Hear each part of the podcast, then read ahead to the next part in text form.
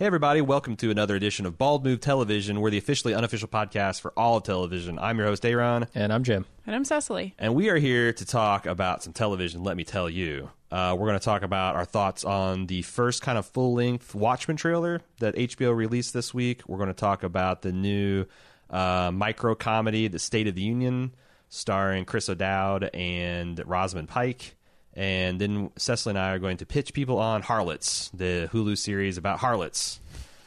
Uh, we like harlots. Well, you don't say. Let's talk about Watchmen first. Um, we've all seen it, the, the the trailer. We all have a lot of expectations because this is the follow up to the leftovers by Damon Lindelof. Uh, he wrote like a four page letter to the fans last year talking about how much he loves the Watchmen and how much respect for the source material he, he- material he has.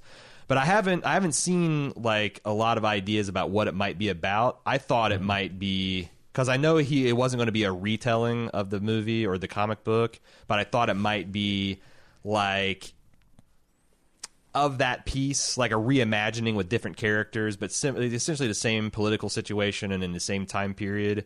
Um, what did you guys think of the trailer? I guess, and what do you think we can piece together about what this is about? Well, it seems like to me that they're going an entirely different direction, which is to sort of set it pretty far after the events of the Watchmen and kind of follow on logically to where all of that might lead in uh, a society. Yeah, And I think that's a really smart angle to take because it allows you, it just kicks up open so many doors to, you know, do allegories to today's climate uh, when, when it comes to our, our society. Um, it allows you to tell new stories, right? Like, it's so easy in these types of adaptations to get stuck in the source material and, and for it to almost become boring in that kind of way. But this just opens up so many possibilities. Yeah, it serves as like a sequel. It feels like it's 25, 30 years after, our, I'm assuming, the Dr. Manhattan slash Space Squid Gambit, depending if you're a movie watcher or comic book reader. Uh-huh. And, you know, the hope was that that would solve all the world's problems. Seems like the world's split. Like there's a faction of people wearing Rorschach masks, chanting tick tock, tick tock because the mm-hmm. Armageddon's coming. It seems like there's a militant fascist branch, maybe based on the comedian, because the mm-hmm. like the the the cops are kind of looking like fascists and they're wearing yellow masks. Yeah. Uh, there's like a bright gold, shiny metallic mask that I'm not sure what's all about. Mm-hmm. Um, it looks like they're like is Jeremy Irons playing like an older Ozymandias? Could be. Yeah. Yeah. Um, but there's like I didn't. Uh, there's I, I thought maybe we'd have a hint of Doctor Manhattan because I could see him coming in like because he's still like I, all the characters still alive. You know, like what are the ones that are still who are the people still on the board? That would be an interesting one. But it's like it's tough because keeping him like in an exile or just off the planet or wandering the cosmos, you don't have to worry about how a god character would impact the drama. Mm-hmm. But the temptation to bring that god character in must be really high. Right. I think it looks really interesting. I'm not that familiar with the graphic novels at all. I haven't read mm-hmm. any of that, but mm-hmm. I, the movie I've seen a, quite a few times. I feel like it's one of those movies that every time I watch it, I feel like I need to watch it again because I didn't take in all of it. Yeah. Um, It's it proof that like- Zack Snyder can make a really good comic book film. Yeah, that's fair. uh, I feel like this is going to have a lot more of that. I don't know. Is this based on a graphic novel or is this brand new? I mean, it seems Story. loosely based on the characters and the themes of you know the Watchmen comic and the movie. Like this is to the la- the the Return of the Jedi, or this is like the Force Awakens to Return of the Jedi. You know, like this is thirty years later. Mm-hmm. What what's happened? Okay, but there's not. But the first movie was actually told based on the story that the graphic novels told. Yeah, yeah, yeah, yeah. Lo- Okay. loosely again. Yeah. it's all very loose. Yeah, Uh, Gotcha. It had to like there's plot details change, but the I think the spirit of it certainly was intact. All right. I, I don't often do this, but I'm really actually excited to dive into the source material Mm-hmm. and the the sort of universe of the Watchmen because I think the movie, which is really the only part of the Watchmen I've consumed, is fascinating Mm-hmm. in you know just it, I mean thematically it was doing so much and it was so interesting and it had a lot to say uh, that I think still applies.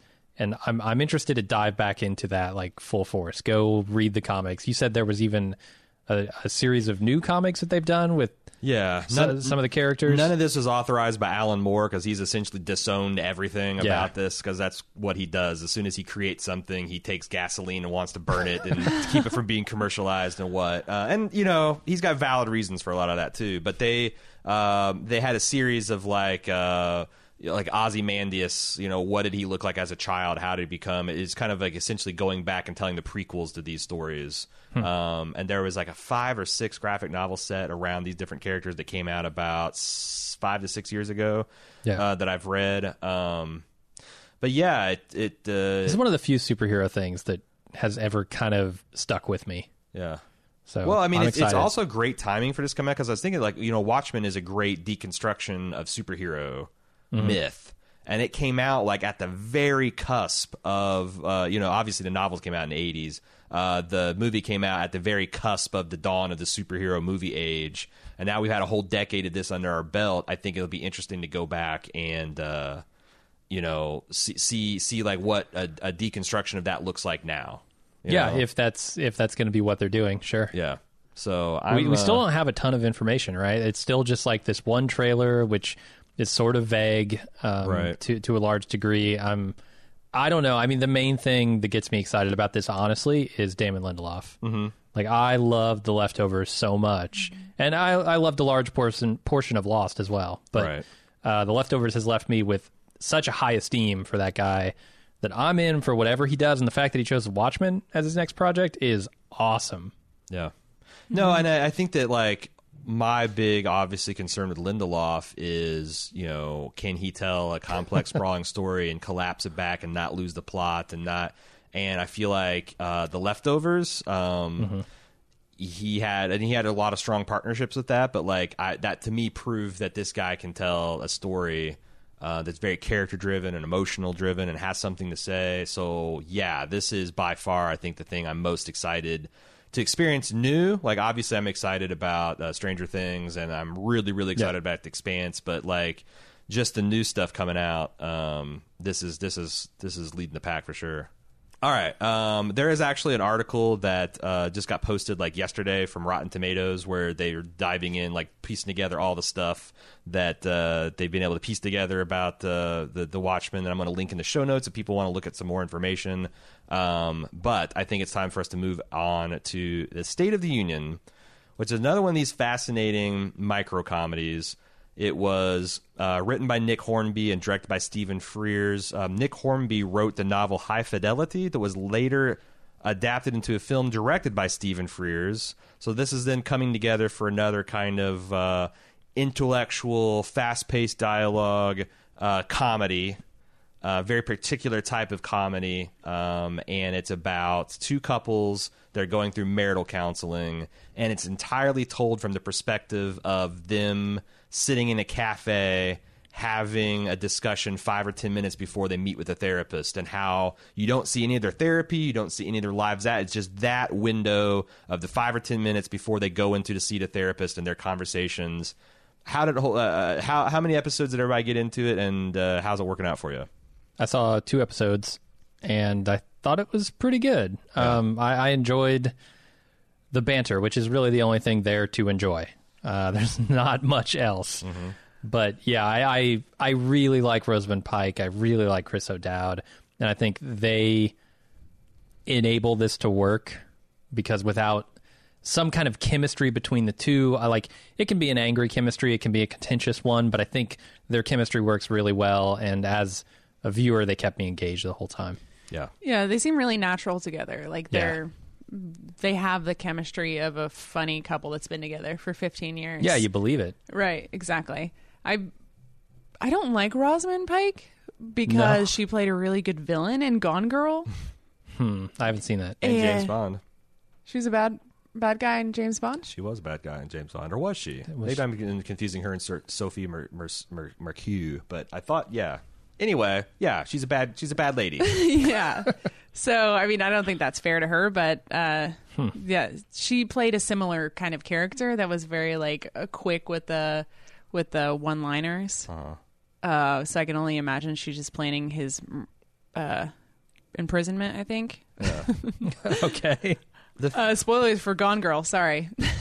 I I thought, I, I yeah, this is very charming. It's witty, and I like that it's kind of like breaking down. You know, continue like the more we break down the stigma about getting help for your problems and getting a referee for uh, issues, and I think the more people are going to have better, healthier lives and relationships. So that's all good, um, and it's good to see them like walk through things like you know um, maybe this you know they, they see this other couple walk out and they're like you know very sad and like it's and uh, oh man these guys have been devastated. Maybe maybe this isn't so bad. Maybe in and you know the the idea that you want to run away or maybe not confront this is all dealt with i think in a very smart especially since these episodes are like 12 minutes long. They feel and this sounds like a slight but it's actually a compliment like they feel more like a 20 a conventional 20 25 minute long even though they manage to be 12 to 15 minutes.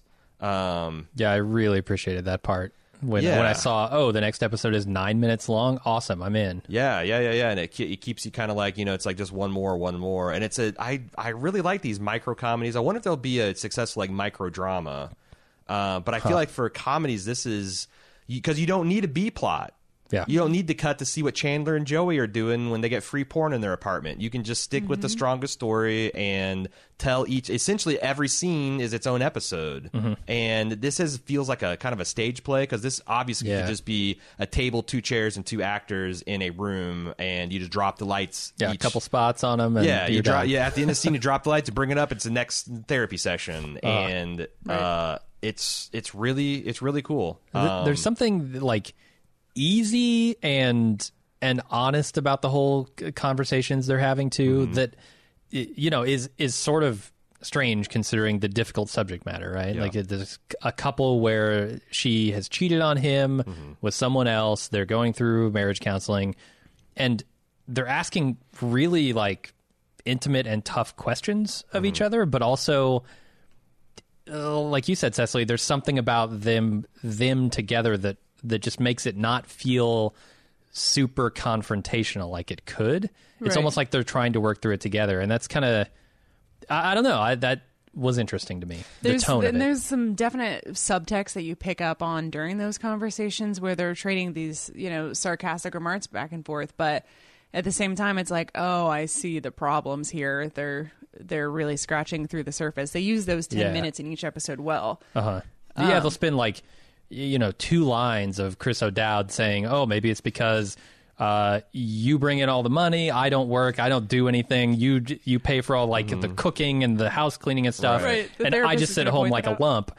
Yeah, that might have something to do with it. We, the way that they sort of economically put those details into these conversations, I thought was really seamless. Mm-hmm. Yeah, and the first couple episodes, especially, I was kind of like, because this is what I like to do. I like to see whose side am I on, and then have that perspective challenged, and Yeah. and it's fun to kind of do that. And at first, I was like, it, it's it's pretty even handed because like he'll say something like that. Mm-hmm. And you think, okay, well, that sounds like, but then you hear her minimize her affair or try to like, you know, make it seem like it wasn't that, or it's it's it's the one time mistake that I did three more times over the course of several. Yeah. And it's like, okay, she's in a little bit of denial here too. Um, and it it is nice that there's no like there's no yelling and screaming. It feels like in, in a real relationship that there would be yelling or screaming. Mm-hmm. Um, And then then you it- can see that in other couples that they watch come out of therapy, and what which is really funny. And you're not this because we got to like the fourth episode, and it seems like you're supposed to understand that the couple is like four episodes. The couple that they see coming in and out are like four episodes ahead of them. Okay. because you All start right. seeing patterns of the, as they get further in therapy, like they start going through the roller coaster that the other couple's doing. Um, the only thing that's disappointing in me is that Chris O'Dowd like in, in the episode through episode four, like especially in three or four, just it comes out as just like a, a real fucking idiot. Yeah. Like it's it's hard. goofy. It's like he's got such a constellation of mutually contradicting like personality traits um, that it does. He's starting to feel less and less like a real character and someone who is created to be like this kind of goofy foil for Rosman the Pike because like you know he's uh yeah, it's. I- don't know that I've ever seen anything with Chris O'Dowd where he hasn't been like that. yeah. So I wonder if that's just something he brings to the performances. He's just not. He's not malicious. He's just a, uh like a Yeah. Mm-hmm. lunk in a way that Rosamund Pike is not. And I'm starting to feel like I want. At first, I thought, oh, this this couple is this going to be about them getting back together. And now I'm starting to be like, I don't know how I feel about this because they do feel like they're fundamentally different people. Like Mm-hmm. I think she points out at one point that like. You know we've grown up and and we've got different ideas of like what 40 looks like like he just wants to give up on life and, and Yep. become a 65 year old and she's like i think 40 is just being 30 except for you have to go to the gym more and i like right. i that's i could see that being like super frustrating like if because I, I kind of identify more with the rosamund pike side of things like you shouldn't slow down just because you're getting you're you're getting older. You sh- you should. That's when you start getting old. When you decide, fuck it, I want to slow down. And and I think it's also there's a lot of like the Chris O'Dowd character is for whatever reason it's that they hint that like maybe the loss of his job it really set him on his back, but he feels uh kind of like you know. It, weirdly emasculated like a lot of dudes walk around feeling today but he can't like point to any one reason why and it's it's causing him to be emotionally walled off i I I don't know. I could. I guess I could see it going either way, and I'm I'm along for the ride. And hell, it's ten minutes at a time. Who doesn't right. The whole thing is like less than an hour 40 so you know it's it's less than a short movie. Yeah, it's like movie is a movie with intermissions every ten minutes. Yeah. But it's like I don't know, like it's because if you haven't tried these, like it does seem like they're because I've been following Dan Harmon's girl or fiance. Uh, just got a micro comedy series green lit. It seems like there's a lot of interest around this to kind of because it's so great. You can this works. You know, you saw a lot of stuff like um, that are that are that are comes on Netflix, but they still have like the commercial breaks baked in. Like Bertie and Tuca was like that. Like you can see where like they It pitched dips this to pro- black and then yeah, it has the with the logo, and then it comes Uh-huh. back with the logo again, and you just keep Oh, on weird. moving on. It's like a podcast that hasn't sold ads, you know. Uh-huh. Hey, we're gonna take a break, t- five seconds of music. Oh, no, no ads were slotted in there, so we just come right back. Um, it seems like they've like. What's cooler than that is let's. What about a format that we can sell on YouTube, or Mm-hmm. we can sell on a, you know, a, a flash in the pan streaming service, or you could package up on on Hulu or or or, or Netflix, or like what Or play what- in the commercials like The Walking Dead did. yeah That one airplane micro series. yeah. Yeah, I could see. Honestly, I could see something like this, like on a PBS, like you know, like uh, because there's always like a ten minute gap at the top of their hour when they do like play something. There's like so many ways you can slot this in, and so many ways you can consume it. Um, and again, like I, this does feel like just like when I've watched these things, it feels like comedies with the B and C plots removed. Um, and yeah, like it's it's got a unique kind of focus and and and and bingeability. So I'm curious to see how they continue to to work with this this uh, experiment with this kind of uh, framework. Right. And it's an interesting kind of it's an interesting kind of divorce story because there's a lot of those out there, but I, I don't think we've seen or I haven't seen one before that takes place in this time uh, in an infidelity. Like you see what when an infidelity happens, you've seen that a 1000000 times. You've seen when the other person finds out and it all comes crashing down.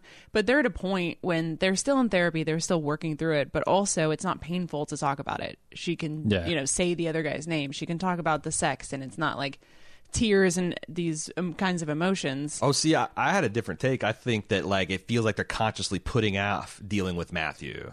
Like this first four episodes, they haven't talked. They've talked about kids. They've talked about their history. They've talked about their Brexit fight. But like, You're right. They even talked about not talking about it in therapy yet. Yeah. Uh-huh. So I think that that's that is the thing. That's the anvil that hasn't dropped. And maybe yeah, that's maybe why. I'm misreading that as more of like a British reserve type of thing. Well, there's definitely a lot of that. Like it's yeah. a, a lot of that. I'm trying to like you know maybe like if this is an American couple, they'd be screaming and yelling at each other. But since they're keeping a stiff upper lip about it all, Or Yeah. punching each other on the sidewalks like Yeah. happens in or this crying series. in a bar. uh-huh. and there was like I think also another light criticism of this. This feels more droll than funny. But then like at the end of episode four, there is a scene of intense social anxiety and awkwardness that Oh, so Chris O'Dowd is in this? Yeah, that was played so pitch perfect and was such like a just a uh, like a uh, uh, like a social anxiety Chernobyl. Like it should have stopped f- at four or five different points, but people boy. continued. The test must go on, and I was just like fucking laughing myself silly to just how like oh my god, can you imagine being this guy and you imagine being this woman in this situation? And I'm like, okay, that's that's a nice like a little mini kind of cliffhanger or comedy cliffhanger to put in there. Um, so yeah, it's uh, it's good. I'm very pro pro micro comedies. Yeah, I'll keep watching it. Uh, I've got eight episodes left, so a little over an hour. Probably just binge through it on the weekend. Uh, Cecil and I finished Tuca and Bertie.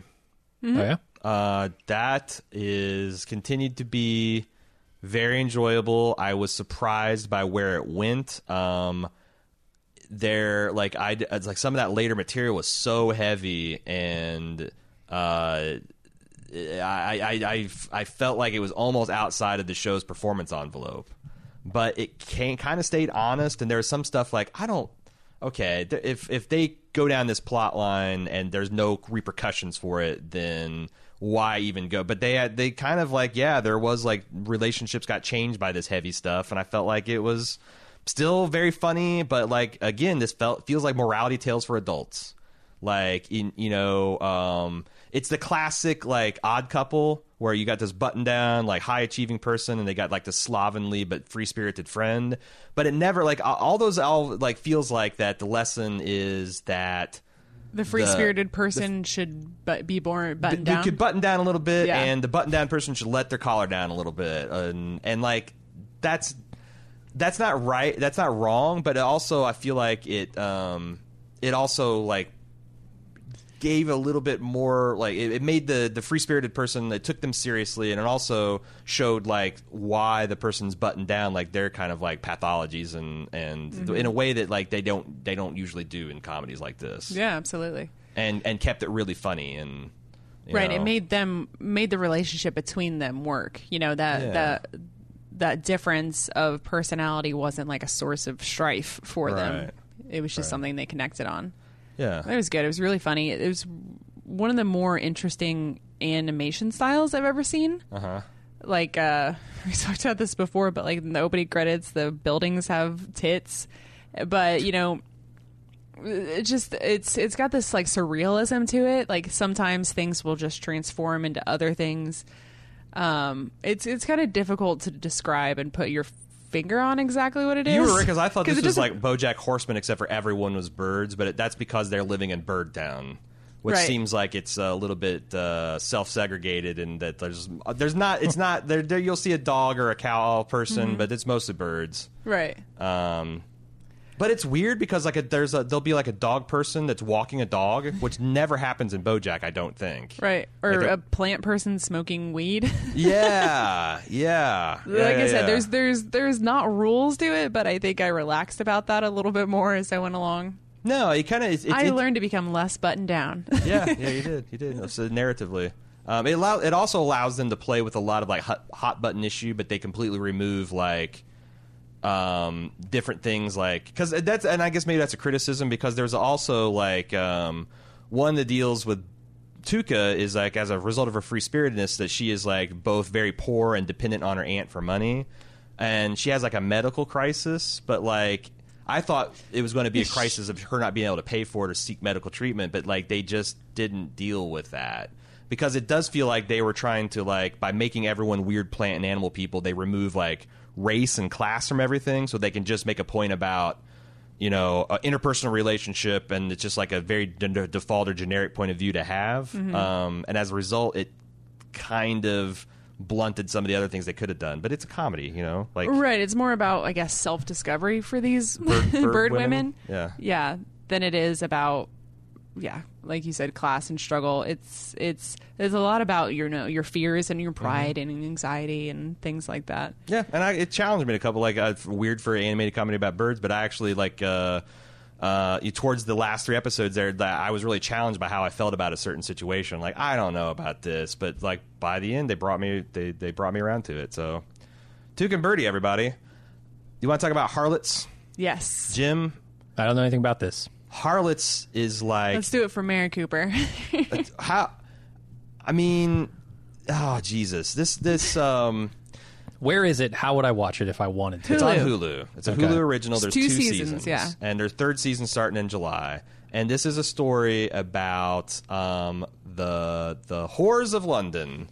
Uh, you've got, um, and it's a very complex political and social drama because um, you've got some of these women who have been able to go like up into like high class society, so they're running very exclusive brothels for like princes and dukes, and then you've got the uh-huh. girls who are getting the tuppence pump in the alleys in the open, and they don't have any houses at all. And then you've Yeah. got like the low class bought houses and the bars, like all these different intersections. And you've got like the the central drama is there's this lady Quigley who's like one of the really posh upper class big wig and powdered uh, uh, bawds, as they call, and then um, one of her girls, because this that's the other thing. The central the, the, is like that.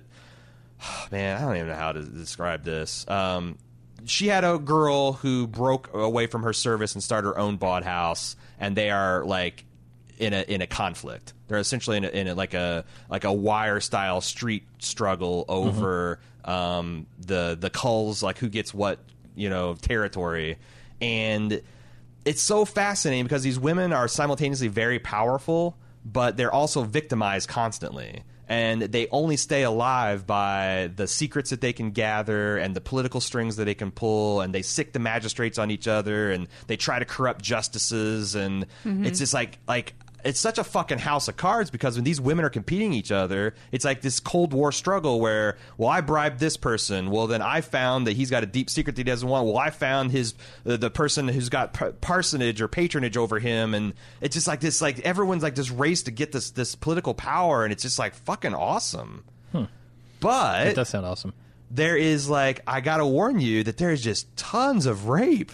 So much rape. There's so, much, especially in the first season where they're just like, um, like, but but as a result of this, like the villains are so fucking villainous. Like I hate this Quigley person Mm-hmm. as much as I ever hated a Joffrey. Um, and there's scenes like. There's some of the, the the better scenes is like this that demonstrate how evil this woman is. Like one of the things she does is procure virgins for gentlemen to deflower, and it's All like imagine if like Lady uh, Crawley from Downton Abbey goes into like a waif house and with all of her finery on, and she finds uh, one of the the girls, the, the youngest girl there, and she's like, "Oh dear, you look miserable. Have you any family? Oh, you poor thing. I have a great house, and I have a, a position as a maid that's opened up there." And like the woman, the the girl's like, "Oh my god, thank you. This is such a dream come true." And then she's going to be raped and then kept as a sexual slave, and it's like that stuff really happened and it's so fucking the, the they play it so straight up like how evil it is to to essentially trap and ensnare these women um, and take advantage of them that you really want to see her go down. Oh my god. I am can't i can't wait for her purple wedding moment. Holy shit Are we talking spoilers for the first two seasons? And no, I don't want to talk spoilers. I feel like we because uh, we kind of want to cover this when it comes in July. No, we definitely want to. I want to do like a, a preview pod where we do spoilers. I'm just trying to sell people on it. okay. Um, I'm sold. Uh, it star like one of the stars is Jessica So Findlay good. Brown from Sold. Downton Abbey. Jessica Brown Findlay. Jessica Yeah. Brown Yeah. Findlay, and she is fucking dynamite. Yeah. She she has the probably hardest name in Hollywood to remember is simply because it should be Jessica Findlay Brown. Right. That's the way names work, but Yeah. hers works the opposite way. Yeah. You I, always put I don't know why. It just, you always put the Findlay before the color modifier. Yeah. They- they just can yeah, completely Brown's the flip it last around. name. I, I don't know. Um, there's also so. Oh man, yeah, you're right. I want to go into spoilers. I know. because there's other things do like it. this. Almost the second, never. I will say the second season gets into a lot more um, fantasy. Yeah. I would say that there's a lot of there's a lot of How many dragons in the show? Zero.